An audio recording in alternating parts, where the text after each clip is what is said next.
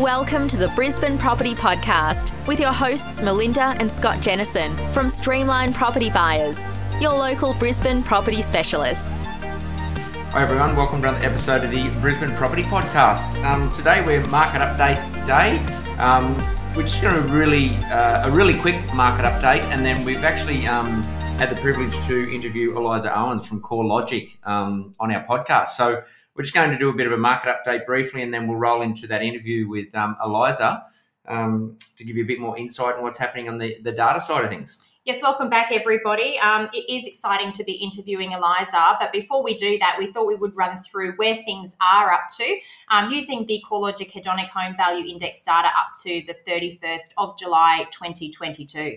So if we jump into um, straight into it, property values.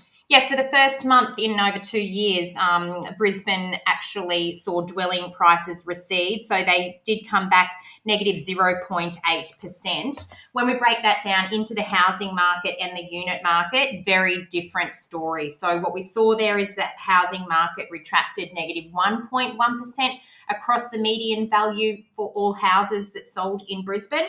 Um, whereas units, which incorporates both units and townhouses, as we know, actually continued to grow in value. So we saw 0.7% price growth in that unit market. So what we're starting to observe now, and it is a trend we have been reporting on the ground since about January this year. The demand has been switching to units and townhouses potentially due to affordability, but it's definitely something that's now reflecting in that monthly um, growth when segmented by product type. Yeah, very interesting that sort of market, and, and you notice it um, out and about at inspections as well with the townhouses and unit market. Um, if we jump into the rental side of things, Yes, and we said we're going to run through this quickly because we've got a lot of good information to share with you from Eliza. Um, in the rental market, we saw annual uh, changes in rents across Brisbane for houses increase 13.6%. That is the greatest rate of rental price growth across all capital cities throughout Australia. So uh, that's encouraging for investors. Um, in terms of units, Brisbane experienced 9.7% rental price growth across the last 12 months. So Remember, vacancy rates in the rental market are still extremely tight here in Brisbane. Um, the monthly trend is now 0.7% vacancy across all of Greater Brisbane. We'll update you next month in terms of how those areas um, are performing on um, a segment basis. But um, in, in summary, uh, vacancy is still extremely tight. And in fact, what we're seeing when we are purchasing homes for investment buyers, um, quite often those those clients have applicants um, who are putting forward a property uh, proposal or a, a proposal for uh, tenancy even before that property um, settles and even before they've had the opportunity to inspect that property. So, you know, it's not a very pleasant situation for tenants. And because there's such low supply, that's why those prices are continuing to climb every single month. Yeah, possibly good news for investors. Obviously, as we said, um, and Melinda mentioned the, um, you know, tenants are hmm, um, possible tenants are actually putting in um, proposals, applications in sight unseen, twelve month leases, six month paid in advance, those types of things. Um, so it's you know obviously if you're an investor, um, you pretty good chance you're going to get a tenant in this market as well.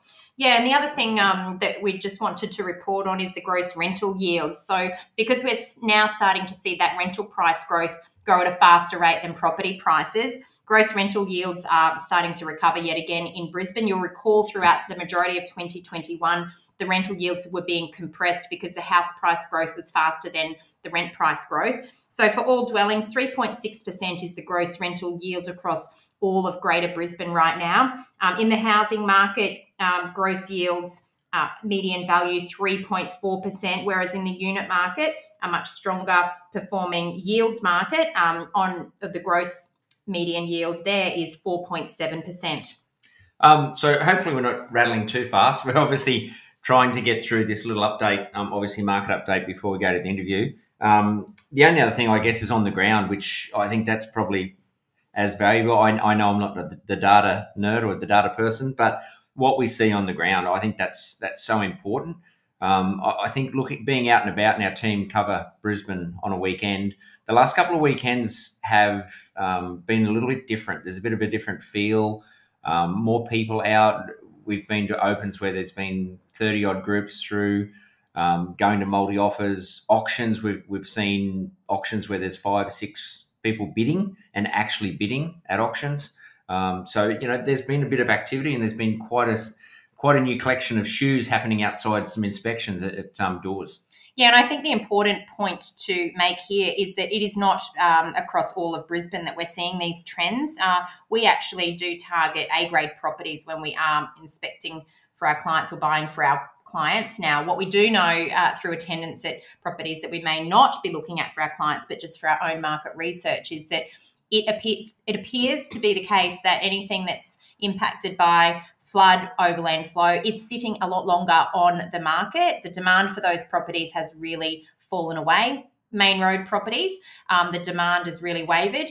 Um, and properties with quirky floor plans um, or in non ideal locations, also the demand on those properties um, is not as high. So it is property specific. I cannot even say it's location specific because you could have you know, an A grade suburb and some properties in those suburbs are low demand, whereas others are extremely high demand. And I think it's important um, to have that that knowledge and experience about identifying pockets within suburbs and really knowing desirable locations versus less desirable locations, and also what buyers actually want.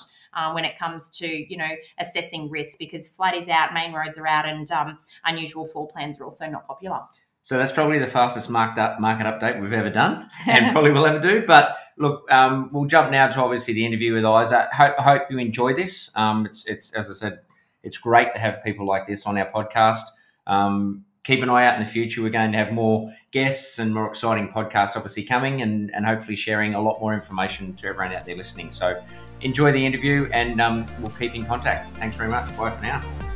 We're so happy to have um, Eliza Owen from the head of residential research at CoreLogic Australia. Thank you so much for joining us. Thank you for having me. It's good to um, keep you in company. Melinda is a data nerd.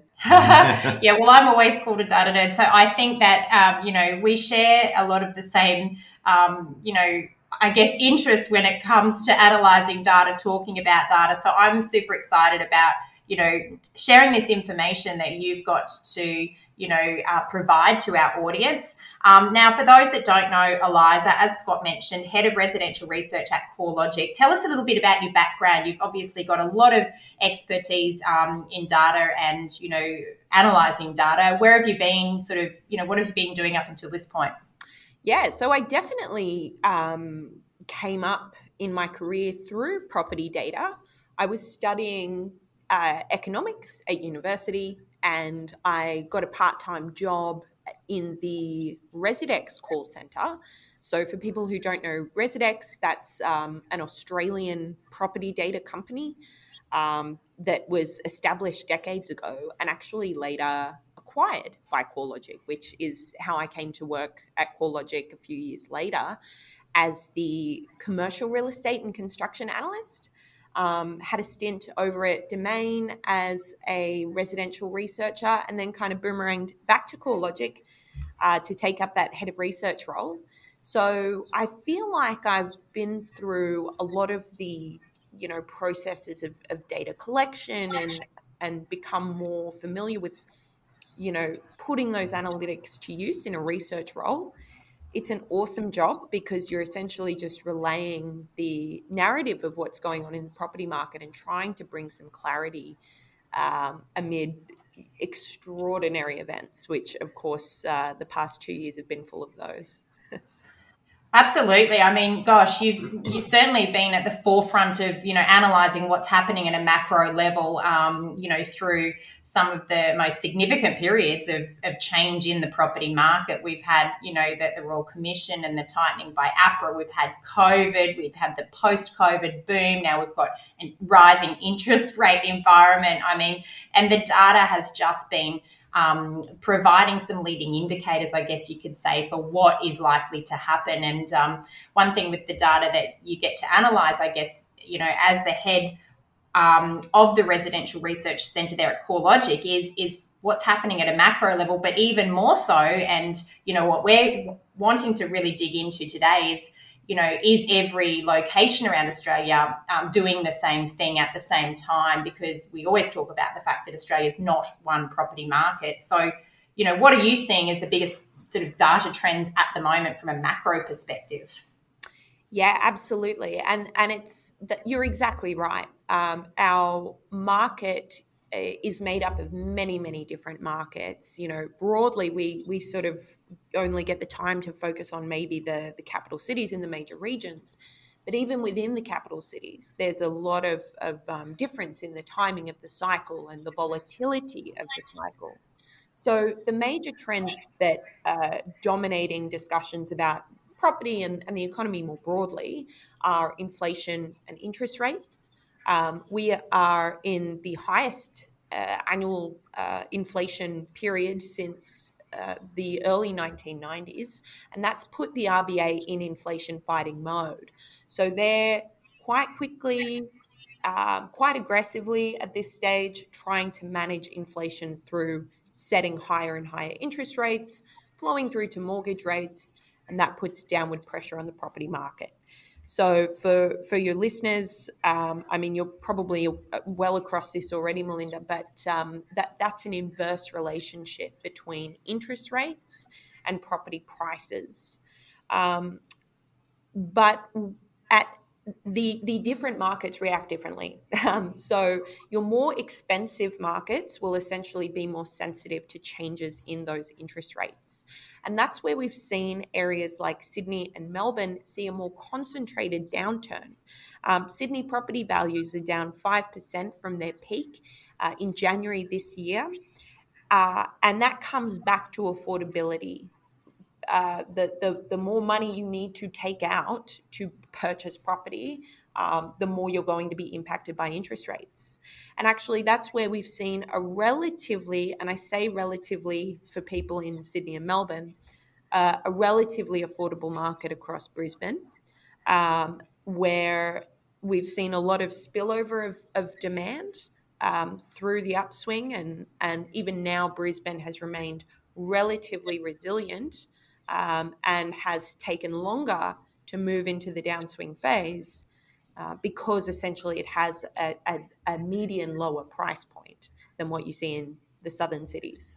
And I'm very aware that I keep jumping in because I'm excited to talk about the data. And Scott is sitting here in silence as he listens to you and I, you know, unpack this information. But you know, I'd love your your perspective, Eliza, in terms of um, how much of Brisbane's resilience up until this point do you think has been a supply side restriction as opposed to a change in demand, which obviously is caused by rising interest rates? Because obviously, the supply dynamics between Brisbane compared to Sydney and compared to Melbourne, they're very different. Can you help listeners understand what we're seeing in terms of total listing numbers between different markets?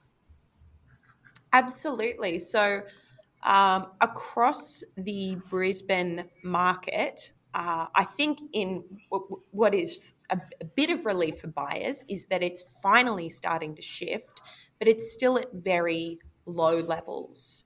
So if we look at um, you know where total listings are now, um, you've got about fourteen thousand properties advertised across Brisbane at the moment. The previous five year average is 20,000. So we're sitting well below where we, you would usually see stock levels, but it has nudged higher. Um, total advertised stock hit a low of about 11,000 at the start of this year.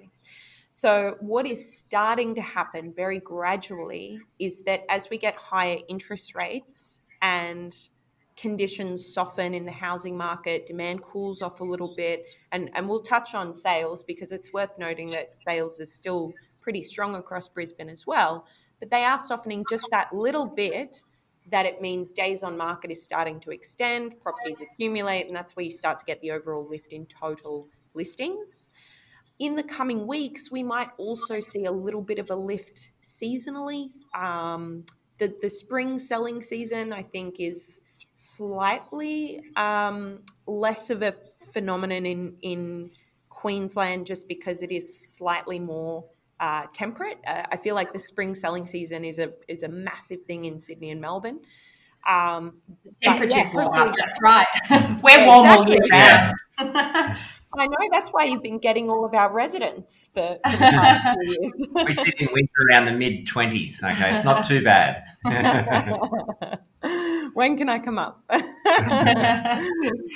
I guess that's it. You and um, all the other Southerners that have been, you know, relocating to southeast Queensland, and we've seen that that strong record you know migration um, returning for a lot of people that are looking to relocate driven by affordability of course driven by lifestyle uh, factors as well you mentioned sales volumes so um, i'd love you to provide a summary in terms of what's actually happening in sales volumes because even though listings are historically down based on the, the long-term trend here in Brisbane, and that's very different to Sydney and Melbourne, where listings have returned to the long term trend or above the long term trend. So supply is actually heightened.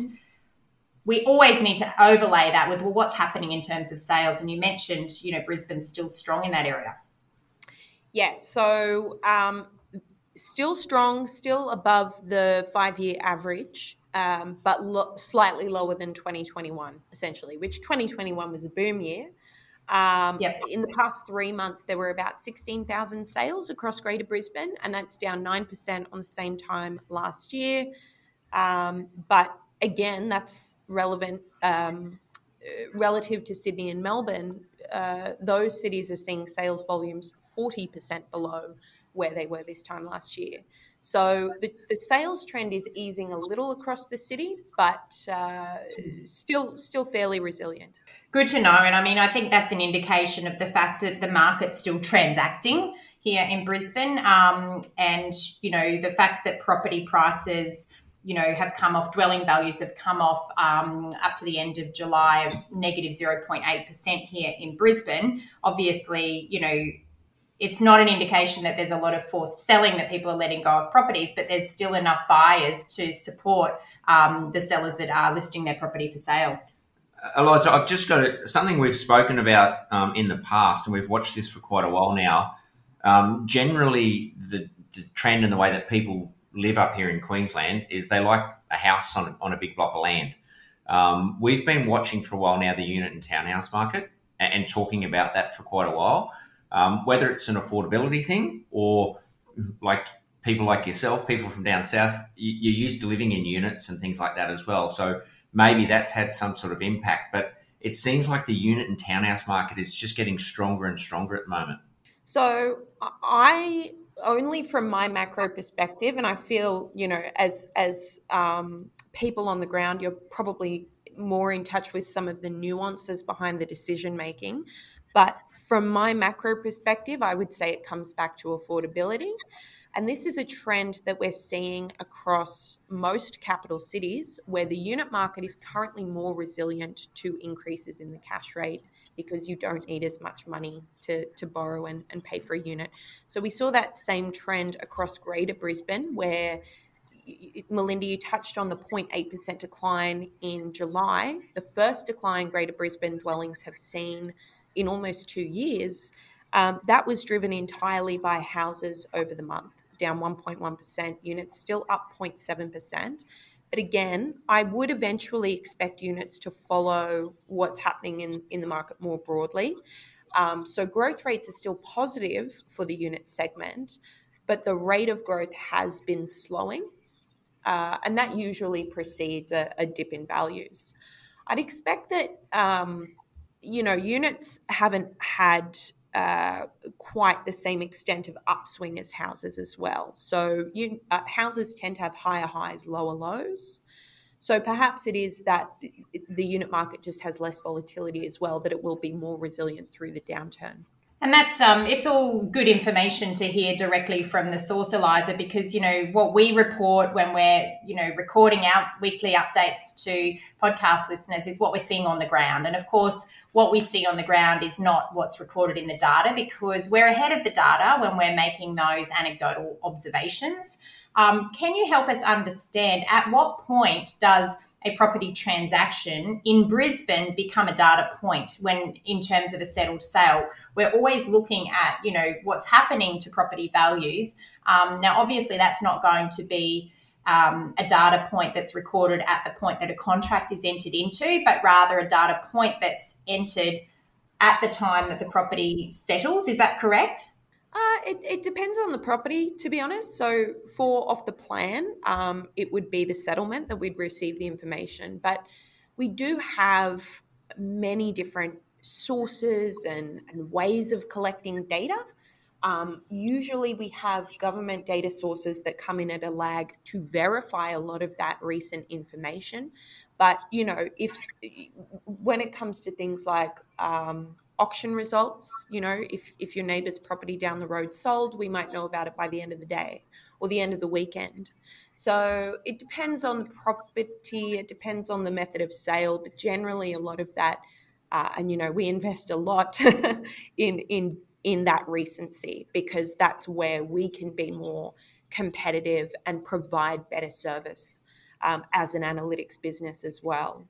Um, so yeah, some you know some of the properties, even if they're not going by auction, will will have within a week or two weeks.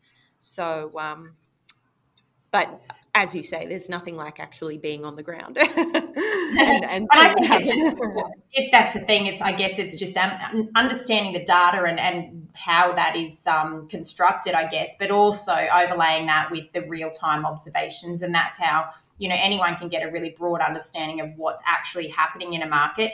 Just expanding upon what we just um, discussed there, you know when is a, a, property data point settled and you mentioned that it could be you know at the point that the auction you know has has taken place or it could be at the point of settlement depending on the method of sale now of course here in brisbane or typically in queensland our settlement periods are a lot shorter than settlement periods in sydney and melbourne typically 30 days is what we would consider standard settlement so when we look at data sets um, you know for for brisbane um, based on that information the data is probably only lagging at most maybe about 30 days.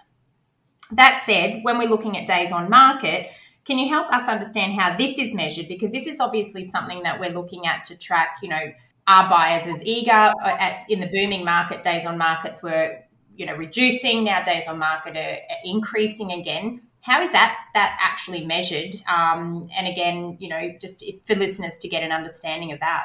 So, just to uh, clarify, I guess we, we do collect sales information at the contract date. Um, so, we're not necessarily waiting for settlement to, to collect a time on market measure. Um, that, that will be uh, the period between the initial listing um, and the initial contract date. And we can see this looking at, at the data. Um, median days on market across Brisbane sank to just 12 days at the end of last year. Uh, and within Greater Brisbane, some of the suburb areas we were looking at, like Eatons Hill, for example, had median days on market at a low of just seven days. So I was actually calling That's crazy. real estate yeah. Yeah, it, it was wild. I was actually calling real estate agents in the area to say, Is this right? Are you selling properties in seven days? And they would say to me, Actually, we could do it quicker than that, but we're taking a bit of time between posting the listing and having the first inspection. We reckon we could sell these properties in 48 hours.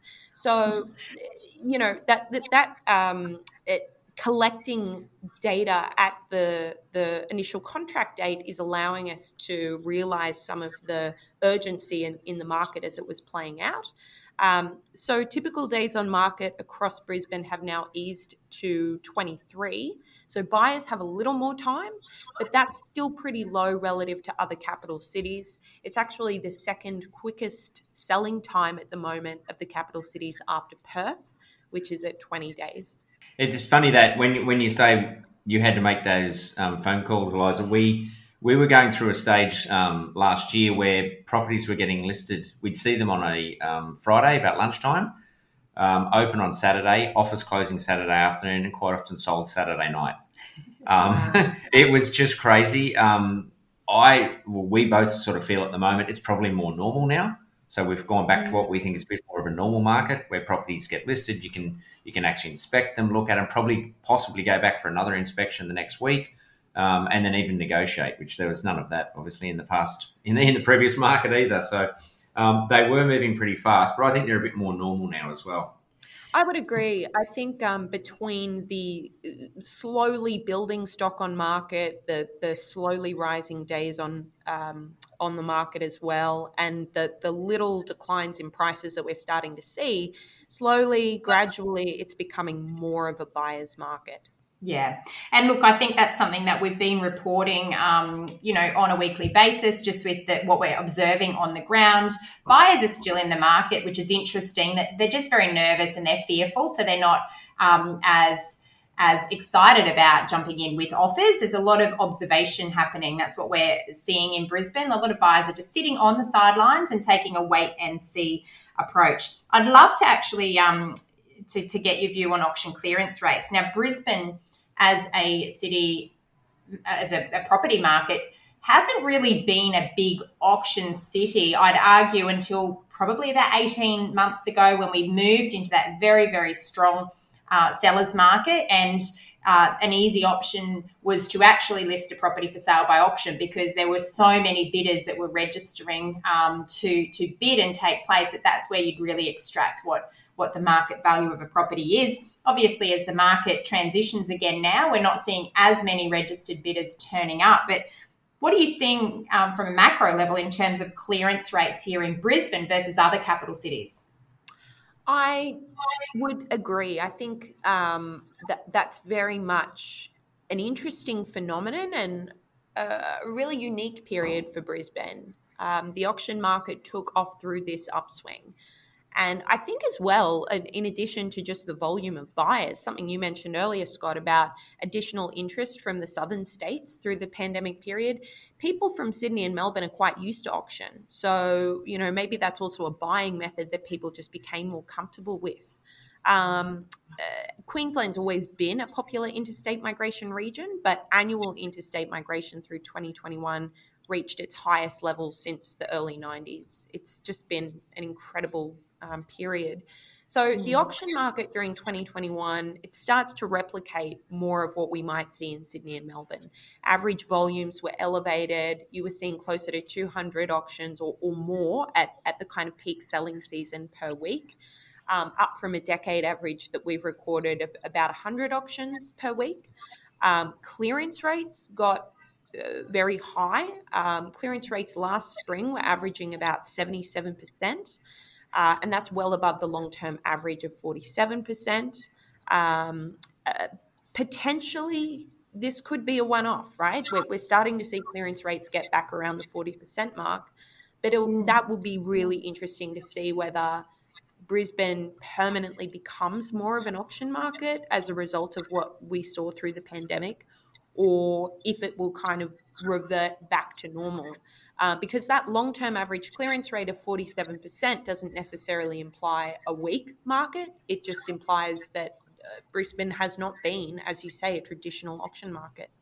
It's really interesting you say that. So I wasn't aware of that long term average um, auction clearance rate for Brisbane. So 47%. And you're right, people are comparing our clearance rates at the moment that are anywhere between sort of 40 and, and 55% every weekend. Mm-hmm. Um, and they're, they're looking at that, comparing it to where we were last year. And there were weekends where we were approaching, you know, nearly 90% clearance rates. Now, very different market conditions. But when you reflect back on long term trends, actually very normal for Brisbane, not a market that, um, you know, is considered um, you know, a bust market because auction clearance rates have suddenly reduced back to something that is historically low. What we're saying is auction clearance rates are back to their long term trend here in Brisbane. That's really interesting.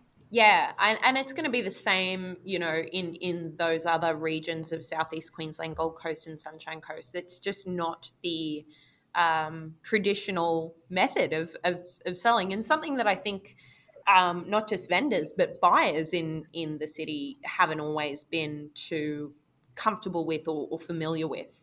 It, it, definitely makes a difference. Um, just as an insight from what we do on a weekend, on a, on a Saturday or prior to Saturday, we plan our week uh, our weekend and our run on a Saturday where the whole team, because we like to go out and about, we like to watch auctions, um, opens, inspections, yeah. so see how many people are out. We do our own research as well.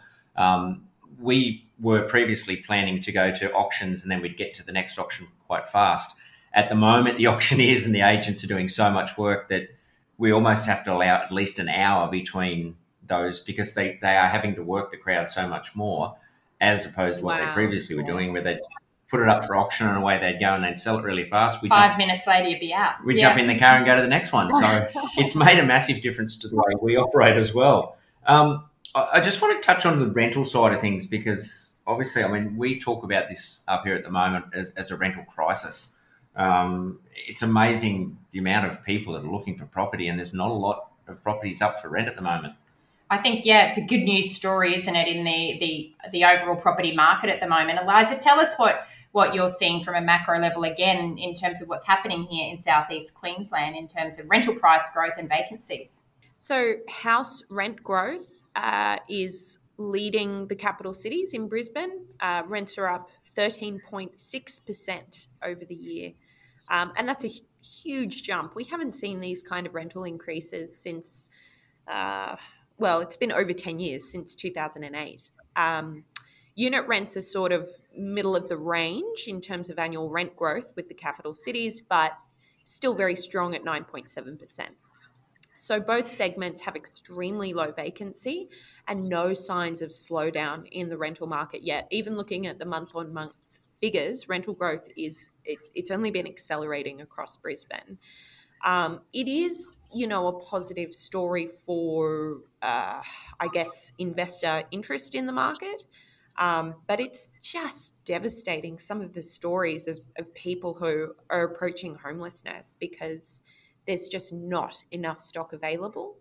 Um, and I don't, I, it, I think in the short term, it's going to result in a lot more share housing as well as people try and cope with the rapid rise in, in hmm. those rental costs.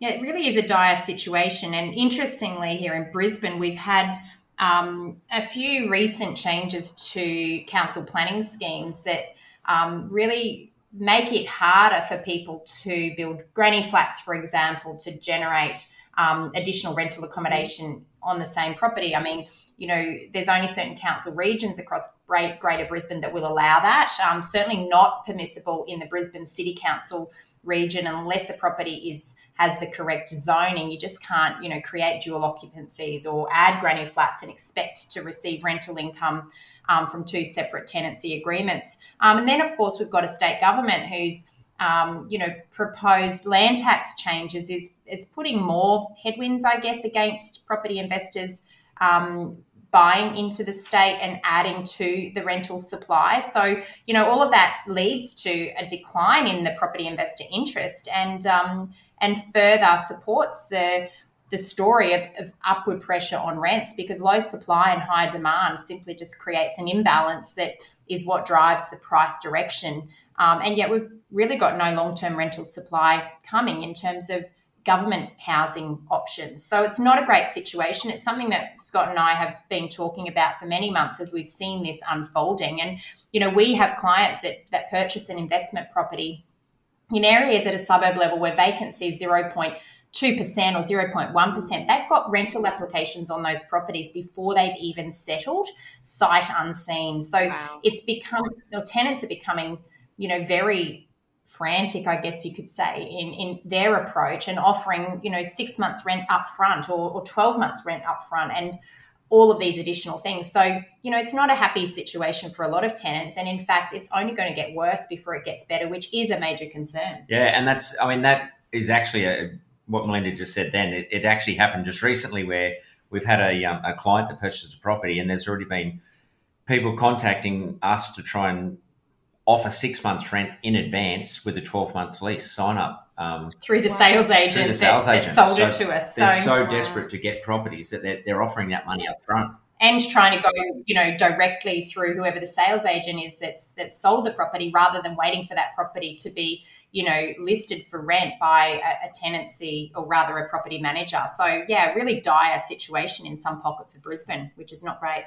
I'd love to um, tap one more piece of um, intel out of you, if that's okay, Eliza, and that is when we look at property data. Obviously, we're looking at how how is that data made up, and for Brisbane, what local government areas are included in Brisbane data? Because I know when we look at the the daily um, hedonic home value index uh, tracking, that also includes uh, Gold Coast. But when the monthly hedonic reports come out for, for house price changes, um, that includes Brisbane, but that doesn't include Gold Coast. What typically is made up, or what, what areas are made up or contribute to that Brisbane data? This is a great question. And um, I guess the, the way to think about it is that because we have data at the individual property level, we can aggregate those properties to any region we like. Um, the way we've built out the home value index metrics is to align it with geographies defined by the Australian Bureau of Statistics. So when we talk about Brisbane, what we're really talking about is Greater Brisbane um, as defined by the Australian Bureau of Statistics. So as you say, that excludes Gold Coast and Sunshine Coast. So they are not not included, but we do have separate indices available for those regions. Um, so I had a look at the uh, statistical boundary on the ABS uh, last night just to, to get a sense of what those boundaries look like. Um, in the south, it goes down to the New South Wales border. Um, in the north, it goes to, uh, I'm hoping these names are going to be familiar to you, but uh, Rattans National Park, um, Ellenvale and Yabba Parklands, um, and, and west um, to Gatton. So you've got Ipswich, Caboolture, that's all included, um, but it, it does not include Gold Coast and Sunshine Coast markets that in itself is um, is a huge, huge, huge geographical location that's encapsulated in data that is representative of Brisbane. And I think that is a really important takeaway for anyone listening to the podcast here today. When you're looking at data sets and, and looking at Brisbane data trends, this is encapsulating the majority of Southeast Queensland, excluding the Gold Coast and the Sunshine Coast. So, you know, we're looking at Brisbane City, Ipswich City, Logan City, Moreton Bay, um, mm-hmm. Redlands. There's a lot of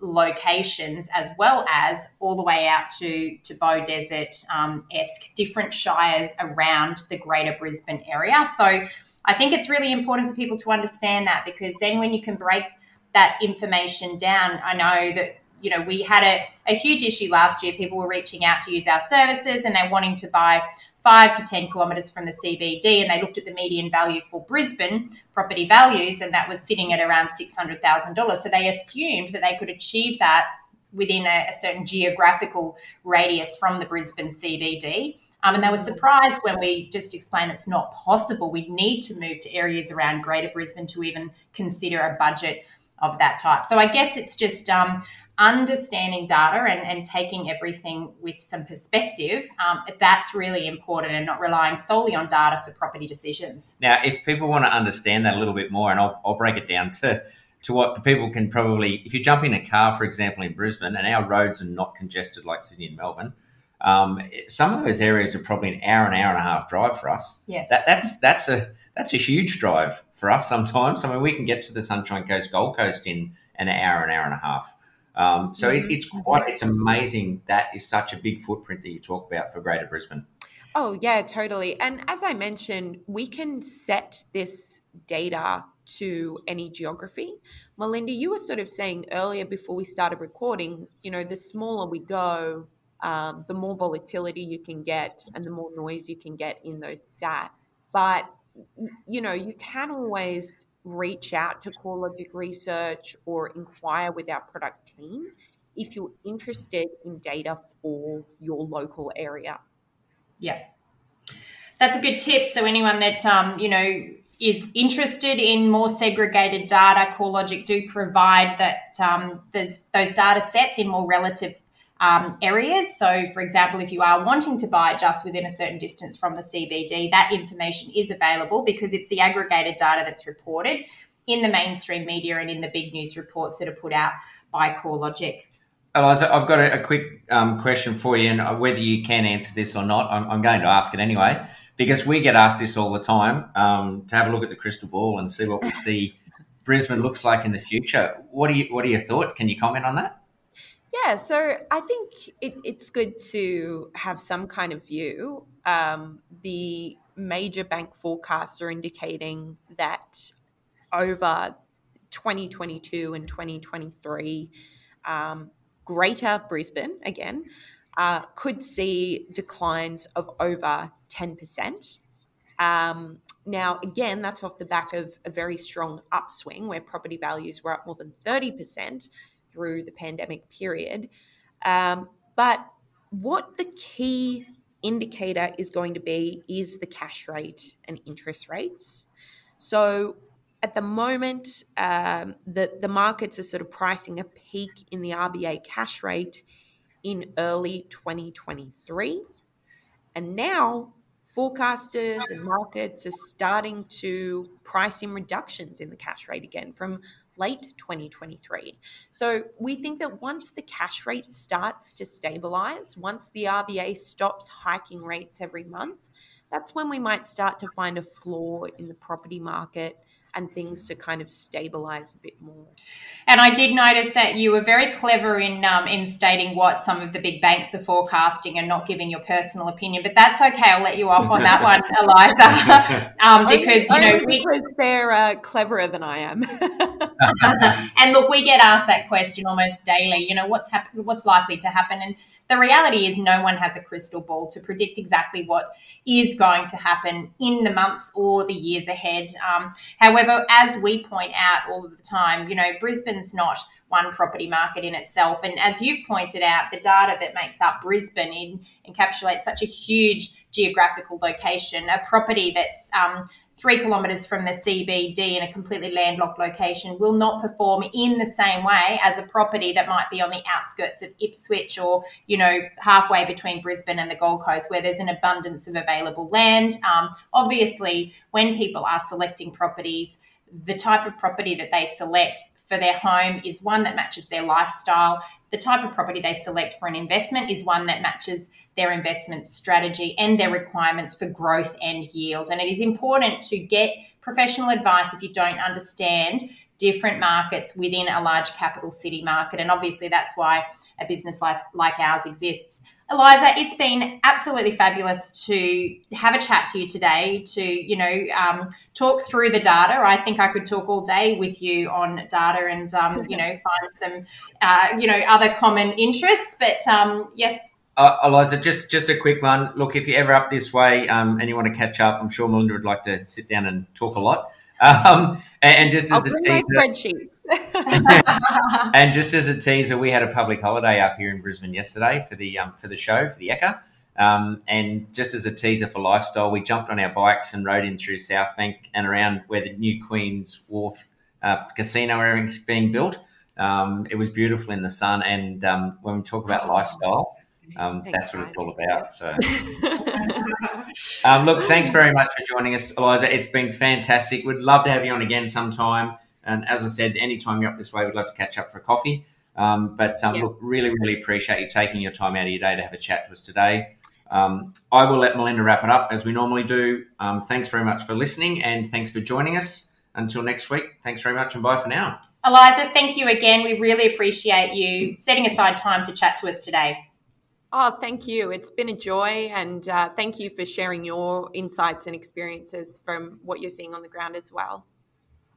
Oh, you're very welcome. And as Scott said, happy to talk data with you at any time between now um, and the future. Look, thanks so much, everyone, to joining for joining the podcast again today. I hope that's been valuable to hear directly from the head of residential research at CoreLogic, Eliza Owen, about what's actually happening at a macro level and at a more micro level here in Brisbane. If you do enjoy our content, please subscribe, tell your friends and family about our podcast, and please leave us a review on iTunes. Hope you have a fabulous week and we look forward to speaking with you again soon. Bye for now. Thanks for tuning in today. Please remember everything we have spoken about on this podcast is general in nature, and we always recommend that you obtain independent advice in relation to your specific circumstances. If you liked today's episode, don't forget to subscribe or leave us a review on iTunes. And of course, tell your friends about us. If you would like to get in contact, please visit www.brisbanepropertypodcast.com.au or email us at info at brisbanepropertypodcast.com.au. Feel free to send in any questions, and we will try to answer them in future episodes.